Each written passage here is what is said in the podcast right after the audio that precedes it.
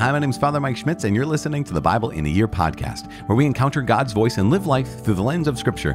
The Bible in a Year podcast is brought to you by Ascension. Using the Great Adventure Bible timeline, we'll read all the way from Genesis to Revelation, discovering how the story of salvation unfolds and how we fit into that story today.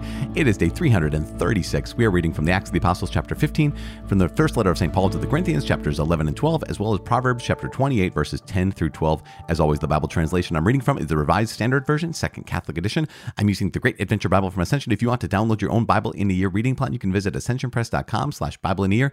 You can also subscribe to this podcast and receive daily episodes and daily updates. It is day 336, reading Acts 15, 1 Corinthians chapters 11 and 12, as well as Proverbs chapter 28, verses 10 through 12.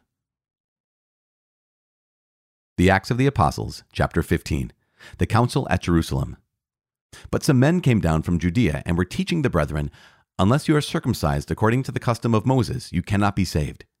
And when Paul and Barnabas had no small dissension and debate with them, Paul and Barnabas and some of the others were appointed to go up to Jerusalem to the apostles and the elders about this question. So, being sent on their way by the church, they passed through both Phoenicia and Samaria, reporting the conversion of the Gentiles, and they gave great joy to all the brethren.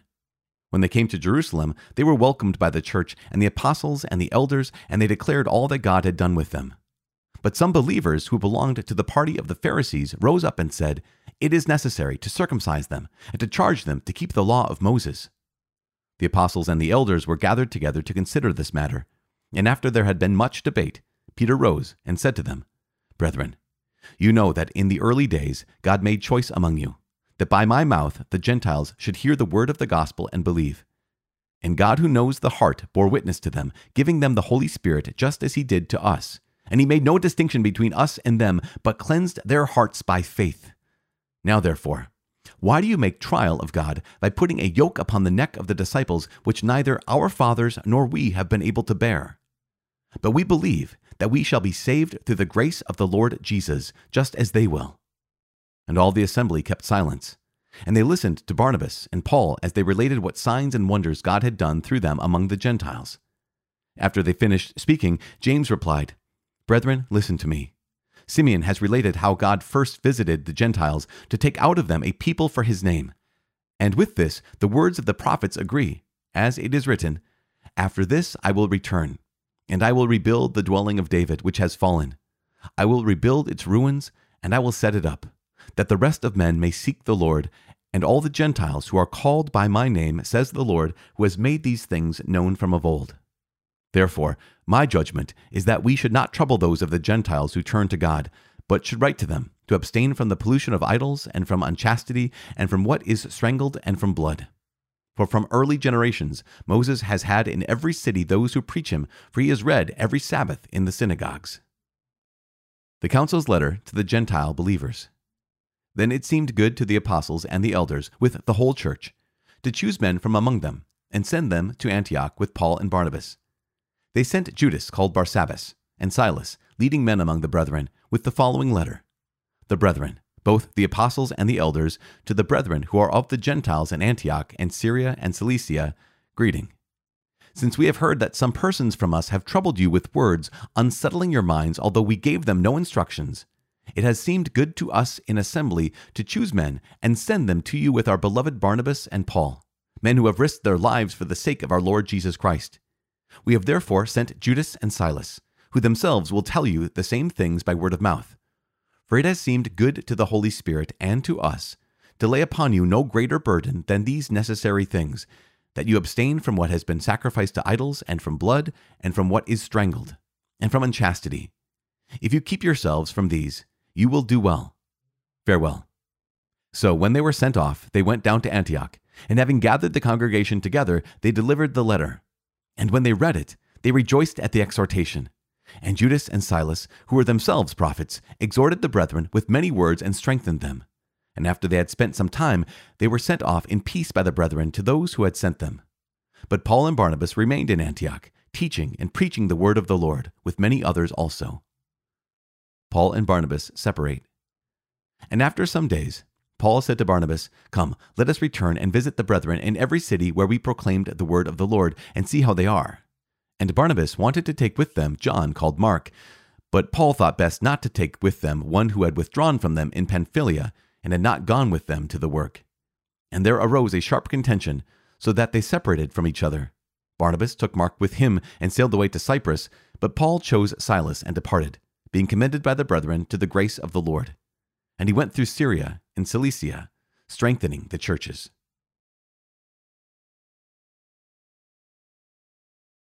The first letter of St. Paul to the Corinthians, chapter 11. Be imitators of me, as I am of Christ. Head coverings. I commend you, because you remember me in everything and maintain the traditions even as I have delivered them to you. But I want you to understand that the head of every man is Christ, the head of a woman is her husband, and the head of Christ is God. Any man who prays or prophesies with his head covered dishonors his head, but any woman who prays or prophesies with her head unveiled dishonors her head. It is the same as if her head were shaven. For if a woman will not veil herself, then she should cut off her hair. But if it is disgraceful for a woman to be shorn or shaven, let her wear a veil. For a man ought not to cover his head, since he is the image and glory of God, but woman is the glory of man. For man was not made from woman, but woman from man. Neither was man created for woman, but woman for man. That is why a woman ought to have a veil on her head, because of the angels. Nevertheless, in the Lord, woman is not independent of man, nor man of woman. For as woman was made from man, so man is now born of woman, and all things are from God. Judge for yourselves. Is it proper for a woman to pray to God with her head uncovered? Does not nature itself teach you that for a man to wear long hair is degrading to him, but if a woman has long hair, it is her pride? For her hair is given to her for a covering. If anyone is disposed to be contentious, we recognize no other practice, nor do the churches of God. Abuses at the Lord's Supper. But in the following instructions, I do not commend you, because when you come together, it is not for the better, but for the worse. For in the first place, when you assemble as a church, I hear that there are divisions among you, and I partly believe it. For there must be factions among you in order that those who are genuine among you may be recognized. When you meet together, it is not the Lord's Supper that you eat. For in eating, each one goes ahead with his own meal, and one is hungry, and another is drunk. What? Do you not have houses to eat and drink in? Or do you despise the church of God and humiliate those who have nothing? What shall I say to you? Shall I commend you in this? No, I will not. The institution of the Eucharist. For I received from the Lord what I also delivered to you that the Lord Jesus, on the night when he was betrayed, took bread, and when he had given thanks, he broke it and said, This is my body which is for you. Do this in remembrance of me. In the same way, also, the chalice after supper, saying, This chalice is the new covenant in my blood. Do this as often as you drink it in remembrance of me. For as often as you eat this bread and drink the chalice, you proclaim the Lord's death until he comes. Partaking of the Eucharist unworthily. Whoever, therefore, eats the bread or drinks the cup of the Lord in an unworthy manner will be guilty of profaning the body and blood of the Lord. Let a man examine himself, and so eat of the bread and drink of the cup. For anyone who eats and drinks without discerning the body eats and drinks judgment upon himself. That is why many of you are weak and ill, and some have died. But if we judged ourselves truly, we should not be judged. But when we are judged by the Lord, we are chastened, so that we may not be condemned along with the world. So then, my brethren, when you come together to eat, wait for one another. If anyone is hungry, let him eat at home, lest you come together to be condemned. About the other things I will give directions when I come. Chapter 12 Spiritual Gifts. Now, concerning spiritual gifts, brethren, I do not want you to be uninformed. You know that when you were heathen, you were led astray to mute idols, however you may have been moved.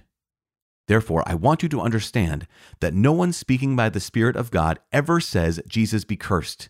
And no one can say, Jesus is Lord, except by the Holy Spirit. Now, there are varieties of gifts, but the same Spirit. And there are varieties of service, but the same Lord. And there are varieties of working, but it is the same God who inspires them all in every one. To each is given the manifestation of the Spirit for the common good. To one is given through the Spirit the utterance of wisdom, and to another the utterance of knowledge according to the same Spirit. To another, faith by the same Spirit to another, gifts of healing by the one Spirit, to another, the working of miracles, to another, prophecy, to another, the ability to distinguish between spirits, to another, various kinds of tongues, to another, the interpretation of tongues. All these are inspired by one and the same Spirit, who apportions to each one individually as he wills. One body with many members. For just as the body is one and has many members, and all the members of the body, though many, are one body, so it is with Christ. For by one Spirit we were all baptized into one body, Jews or Greeks, slaves or free, and all were made to drink of one Spirit. For the body does not consist of one member, but of many. If the foot should say, Because I am not a hand, I do not belong to the body, that would not make it any less a part of the body. And if the ear should say, Because I am not an eye, I do not belong to the body, that would not make it any less a part of the body. If the whole body were an eye, where would be the hearing?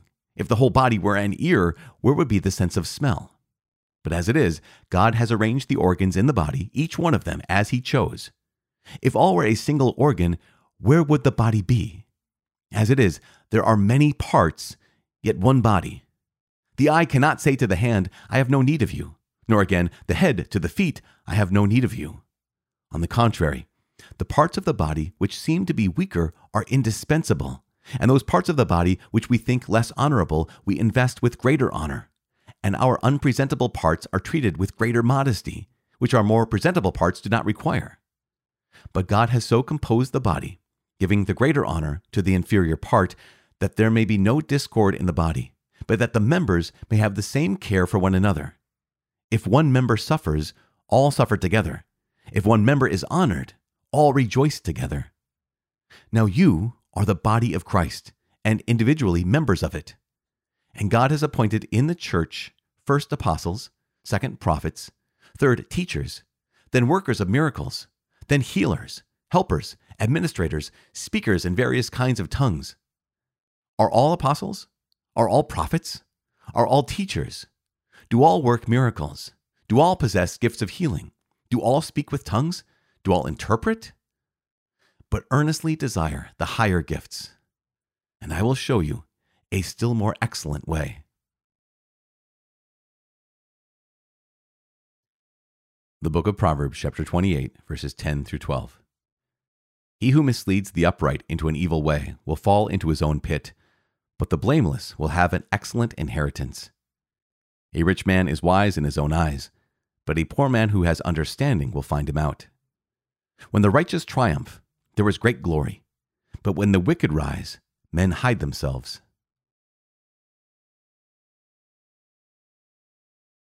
Father in heaven, we give you praise and glory. Thank you so much for your word. We also thank you for how the ways in which your word challenges us, the ways in which your word convicts us.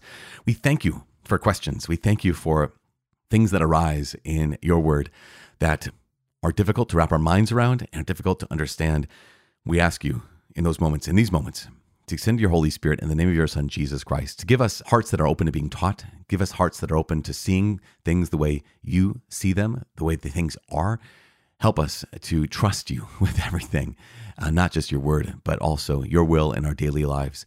Help us to trust you. In Jesus' name we pray. Amen. In the name of the Father and of the Son and of the Holy Spirit. Amen. So, Acts chapter 15 is a, is a pretty critical chapter. Now, obviously, a lot of things are critical, but what's going on? This is one of the things that St. Paul is going to be writing about. He wrote about it to the Romans, he writes about it to the Ephesians, he writes about it to the Galatians, he writes about it to the Corinthians a little bit, but it's this thing called the Judaizers. Um, so the Judaizers were what? They were folks who had been Christian. We might have talked about this before, but they were Jews who become Christian, and they held on to the idea that okay, if Gentiles are going to become a Christian, that's fine.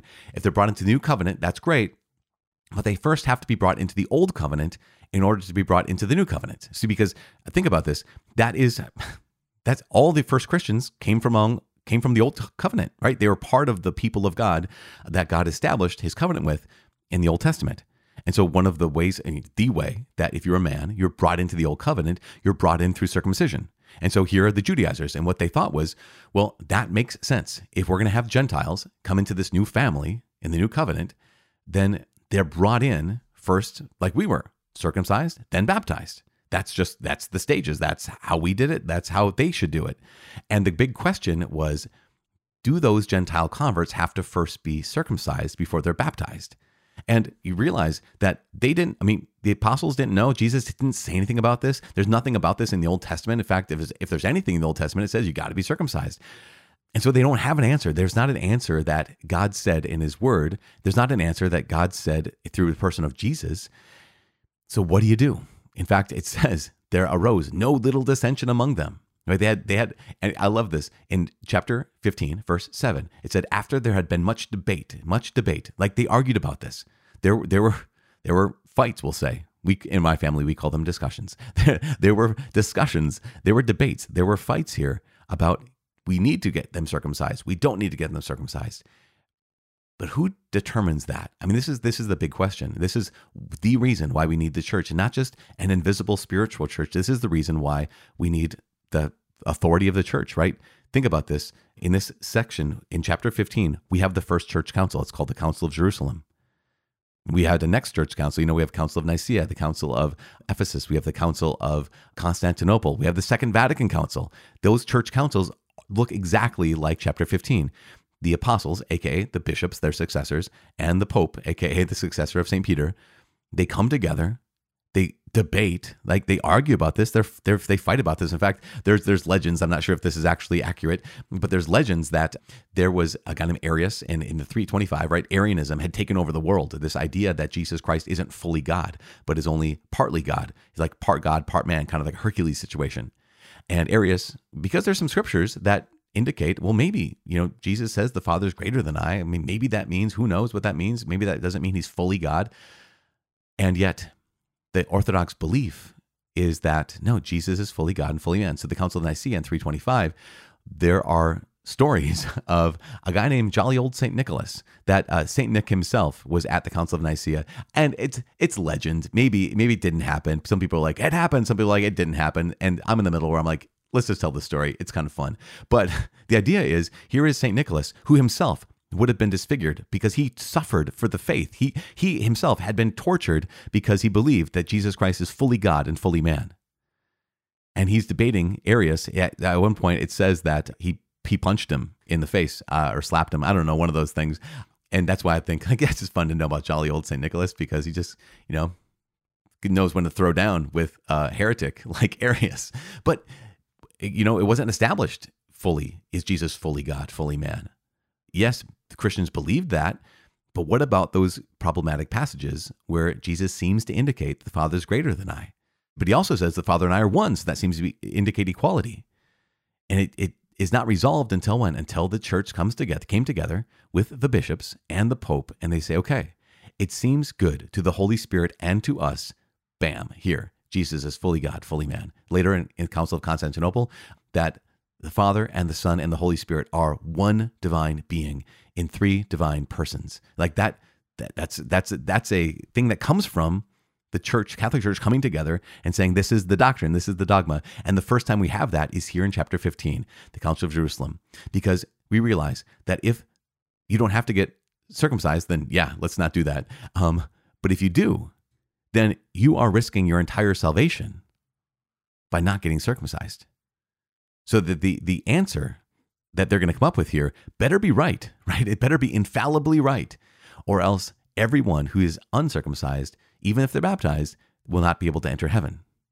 And so, thanks be to God, God gave us this church, and this church actually can teach us things that God, that God Himself didn't reveal through Scripture and didn't reveal in the person of Jesus, but does reveal through the teaching of the church. Does that make sense? Is this is so important. And even though we know this, we know this, we know the church is imperfect.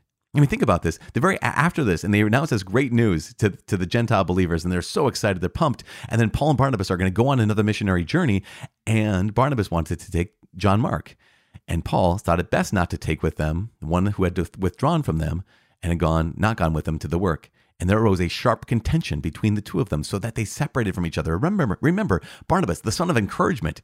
It was, oh my gosh, I, I imagine like the right hand man of Paul. Maybe they were each other's right hand. I don't know, but there's brothers in the Lord, right? Maybe I always picture them as best friends because as they're going through day after day of this mission work, that you hope and pray that they liked each other. You hope and pray that they lived like brothers. But in this moment, they disagreed so vehemently with each other about whether John Mark should come with them or not, that they separated from each other. He broke up the band. Yoko Ono here is John Mark. Um, John Mark, who was Barnabas's cousin. Now, later on, we praise God. We praise God for this. Later on, they reconcile. Later on, Paul and Barnabas are, are close again. Later on, Paul even calls John Mark his, his son. And yet, at this moment, here's the church that is imperfect and yet can teach accurately, can teach infallibly. And that is essential. I hope that makes sense. I hope that makes sense. It, it just, you know, chapter 15 just highlights the need for the visible church to exist. And not only that, but that it has the authority to teach us. Some people say, I remember people asking this, they say, where is that written? Where's that written down? You know, okay, you have to go to Mass on Sundays. Okay, where's that written down? And I would say, well, there, there's a lot of indication in Scripture, but A, why do you need it written down? Where, where would it have to be written in order for you to believe it? Because it could be written in the, in the Bible. That's great. I, we believe the Bible is the Word of God.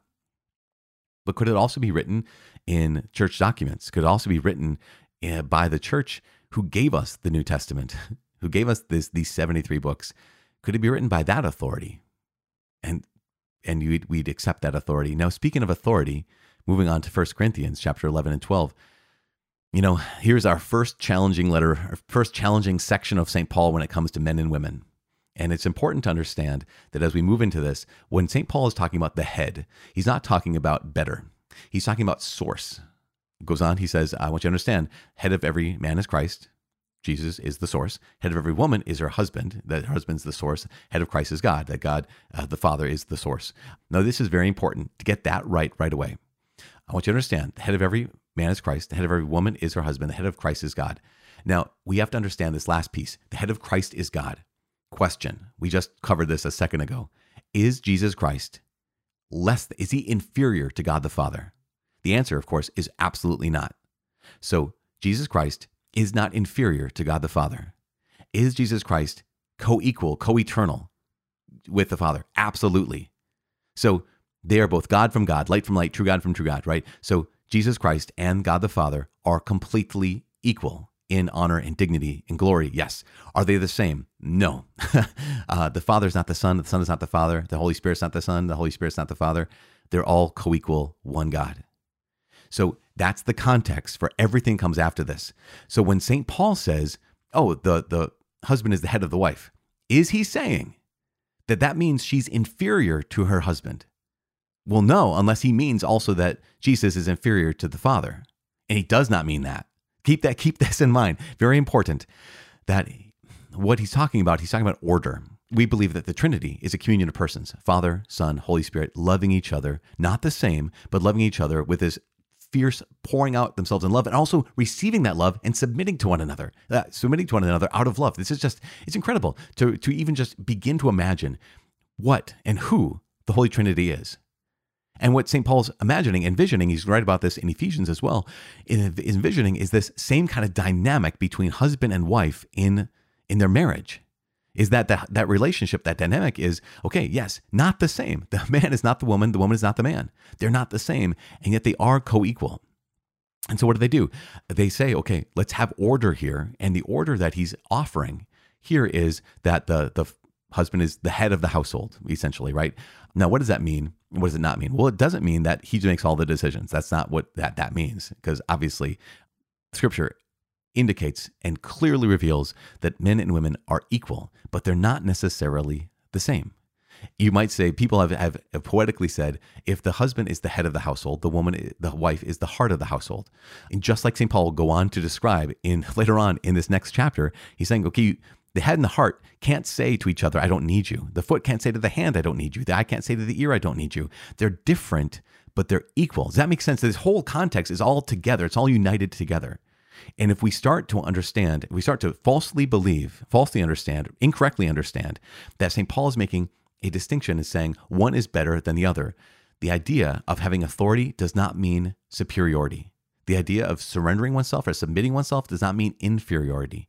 That is not the context. And we know this because of verse 3, where when, G, when St. Paul says, the head of Christ, the head of Jesus Christ is God, right? Order, not inferiority and superiority.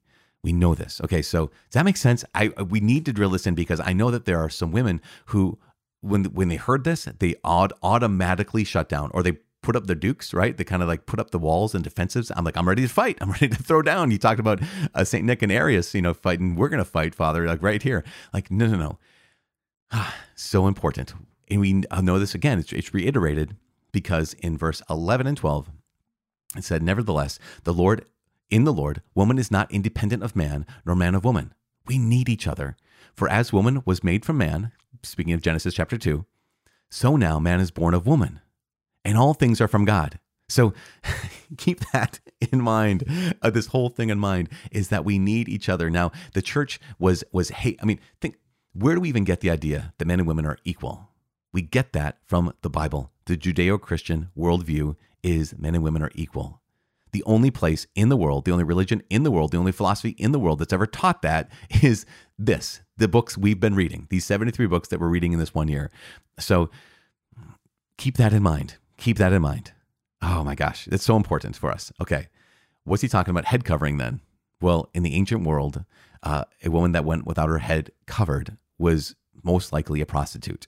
Um, just there you go. So so here here St. Paul saying, yeah, eat whatever you want, drink whatever you want, unless it's gonna lead someone to sin. So here's some women who are like, in that case, I'm taking off the veil covering. I don't have to go outside with this veil because I'm not living under the law anymore. I'm living in the spirit. And he's like, ah, yeah, but listen, that's gonna hurt be hurtful to some other people. It's not actually very honoring because you're gonna lead people to think that all the women who are Christians going without veil head coverings are prostitutes. And so does that make sense? Okay gosh, I should have spent less time on this, but the abuse at the Lord's Supper, so horrible, but yet St. Paul reiterates that Jesus Christ is truly present in the Eucharist. That is, when we celebrate the Mass, it is the body, blood, soul, and divinity of Jesus Christ. How do we know this? Because of this horrible thing. St. Paul says in chapter 11, verse 27 Whoever eats the bread or drinks the cup unworthily is guilty of profaning the body and blood of the Lord. That is his body and blood. In fact, that idiom, profaning the body and blood of the Lord, means you're guilty of his murder. And that's really important. That's one of the reasons why every single one of us has to go to confession before we go to communion. If we're if we're aware of mortal sin, if we're aware of serious sin, we have to go to confession before receiving Holy Communion. You know, that's why there are debates like of of coming before the Lord, going to Mass and receiving Holy Communion if someone is in public and obstinate uh, opposition to the commands of God, that they may not receive Holy Communion. Typically, we just we police ourselves. It's like I'm not going to go forward. If I go forward, I'll maybe cross my arms over my chest to receive a blessing. But uh, but yeah, it's it's tough because St. Paul says this is why people are dying, even, and uh, it's a big deal.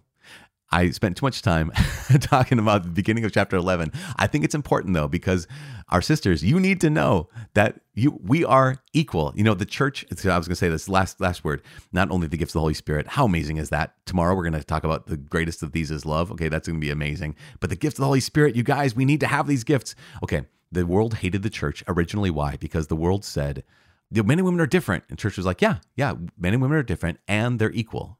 In the world hated the church for that because we said men and women are equal. Now, the world says men and women are not different. Men and women are the same. And the world hates the church again because the church still says men and women are equal, but also men and women are not the same. that we're not equal, we're complementary. And so it's so interesting, right? How the world changes, and yet the church continues to um, be hated. Church continues to be hated. But we, what can we expect? Jesus said it would happen. Okay, long day. Sorry about that, guys. My name's Father Mike. I'm praying for you. Please pray for me. Uh, my name's Father Mike. I cannot wait to see you tomorrow. God bless.